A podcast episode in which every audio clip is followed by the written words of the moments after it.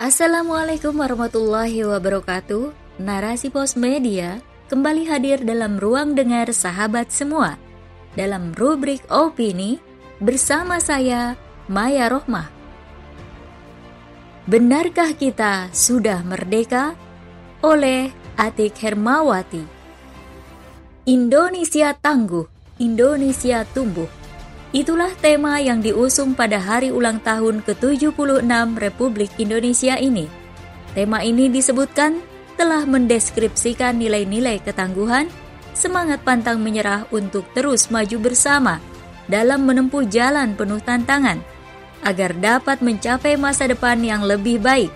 Selain itu, bentuk logo dalam lingkaran diartikan sebagai persatuan Indonesia. Gempita menyambut kemerdekaan setiap tahunnya selalu menyisakan pertanyaan besar. Benarkah negeri ini sudah merdeka? Apalagi di tengah wabah yang belum berkesudahan di tahun ini. Rasa-rasanya kibaran merah putih mewadarah-darah, juga putihnya melambangkan para pejuang yang gugur di tengah pandemi akibat hilangnya tameng peran negara. Bagaimana tidak, fakta keterpurukan semakin jelas nyata di depan mata. Angka kemiskinan, kelaparan, kriminalitas, korupsi, hingga kezoliman bertubi-tubi dari kebijakan negara yang semakin tak tentu arah. Angka peringatan kemerdekaan yang bertambah tak berpengaruh pada Indonesia untuk lebih baik, justru semakin lemah dan rumit. Setiap jengkal wilayah kesatuan RI pun semakin berkurang di tengah gonjang-ganjing upaya separatis. Bukan lagi penjajahan kuno.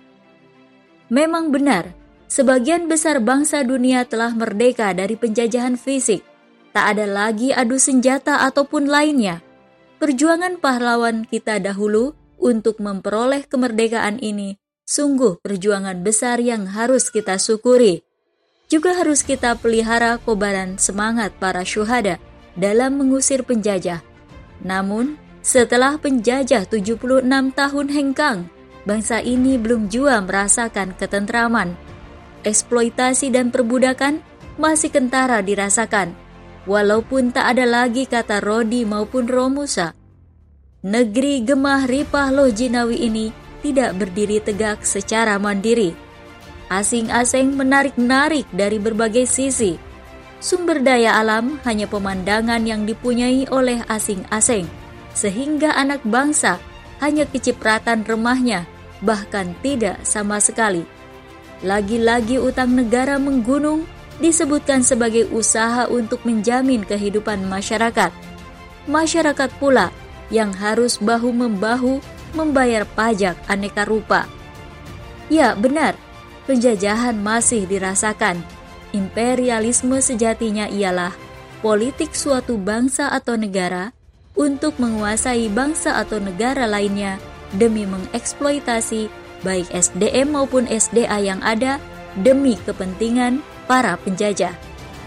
Penjajahan kuno atau gaya lama dilakukan menggunakan kekuatan militer, menduduki suatu wilayah, dan mengambil alih secara paksa yang kemudian membentuk pemerintahan kolonial di tanah jajahan tersebut.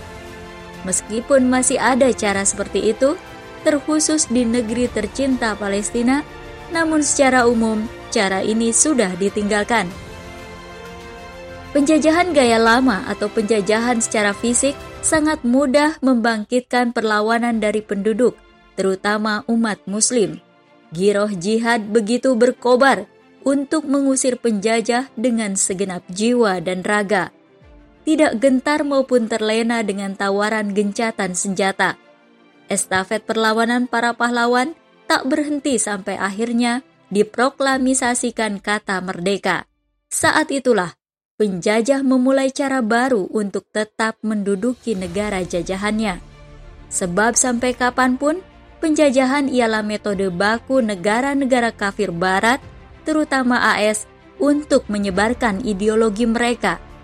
Ditambah pengusung ideologi sosialisme pun tak mau kalah, selalu beriringan menghantam negeri-negeri muslim lewat diplomasi busuk mereka. penjajahan gaya baru itulah yang mencengkram negeri ini maupun negeri-negeri muslim lainnya hingga saat ini. Penjajah hanya mengubah gaya mereka dari fisik beralih ke non-fisik. Sistem pemerintahan dan lainnya mereka susupkan ke negeri-negeri yang katanya merdeka. Para penguasa tak lebih dari sekedar boneka yang dididik dan dioperatori serta mengabdi dengan sepenuh hati kepada penjajah hingga akhirnya eksploitasi berjalan mulus dan lebih halus. Berbagai kebijakan menguntungkan para kapitalis menguasai SDA yang ada. Sistem politik, ekonomi, militer, sosial, pendidikan, dan semuanya dalam kenegaraan telah mewujudkan niat mereka untuk memberikan pengaruh dan kontrol pada negeri-negeri yang dijajah. Hukum-hukum yang diperbarui atau diubah tetap saja atas arahan mereka untuk tetap mempertahankan eksistensinya. Neoimperialisme ini tentunya lebih berbahaya. Masyarakat dibiarkan terlena dengan berbagai narasi manis yang menyesatkan. Adu domba yang mengatasnamakan agama dan lainnya, bahkan tak sedikit yang bangga dan merasa sedang dibebaskan dan dimajukan oleh penjajah. Fakta kita belum merdeka. Rakyat ialah pemilik kedaulatan. Begitu katanya dalam demokrasi. Dalam praktiknya, dari korporasi untuk korporasi dan oleh korporasi yang sejatinya adalah para kapital penjajah. Penyusunan draft hingga pengesahan undang-undang dijalankan untuk kepentingan asing-asing, bukan masyarakat, apalagi demi terlaksananya syariat Islam hubungan mesra penguasa pengusaha terang-terangan mengorbankan hak masyarakat. IMF, Bank Dunia, ADB, USAID, dan sebagainya menjadi penyumbang utang-utang negara yang kian menganga. Dengan utang ini pula, negeri ini semakin didikte dan cengkraman hegemoni penjajah semakin erat. Jumlah utang semakin bertambah, bahkan sampai dikatakan bahwa generasi sampai tujuh turunan pun akan memikulnya. Belum lagi, hal ini pula yang menjadi semakin lebar terbukanya keran produk impor maupun TKA masuk ke dalam negeri. Sebab pemaksaan dari negeri pemberi utang ialah keniscayaan dalam sebuah perjanjian utang berbasis riba tersebut. Kriminalitas dan kemerosotan moral para pemuda, bahkan anak berseragam SD, begitu mengiris dada seolah-olah tak ada tempat aman untuk anak-anak bermain dan berkembang.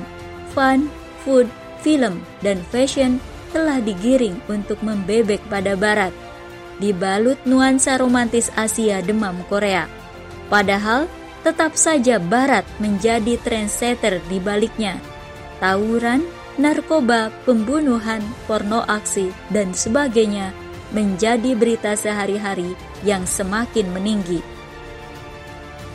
Ya, dengan hegemoni asing-asing, kata mandiri belum ada sama sekali.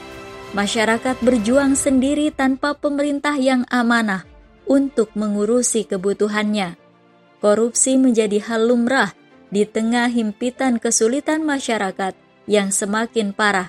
Halal haram tak lagi menjadi prioritas dalam memilah. Sehingga, sudahkah kita merdeka? apakah kita masih akan tetap diam saja atau bahkan bangga? Lalu dengan apakah kita bisa merdeka dengan nyata? Jawabannya ialah kita belum merdeka dan kita tidak boleh diam saja. Hanya penerapan aturan dari Sang Pencipta yang akan menenteramkan manusia, yakni Islam yang total diterapkan dalam segala aspek kehidupan, baik politik, sosial, ekonomi, pendidikan, militer, dan lainnya. Sebab pada sistem ini, kedaulatan hanya pada Allah Subhanahu wa Ta'ala, yang aturannya memanusiakan manusia dan rahmat bagi seluruh alam. Allah Subhanahu wa Ta'ala berfirman, "Apakah hukum jahiliyah yang mereka kehendaki, dan hukum siapakah yang lebih baik daripada hukum Allah?" bagi orang-orang yang yakin? Al-Quran Surat Al-Maidah ayat 50. Wallahu a'lam bissawab.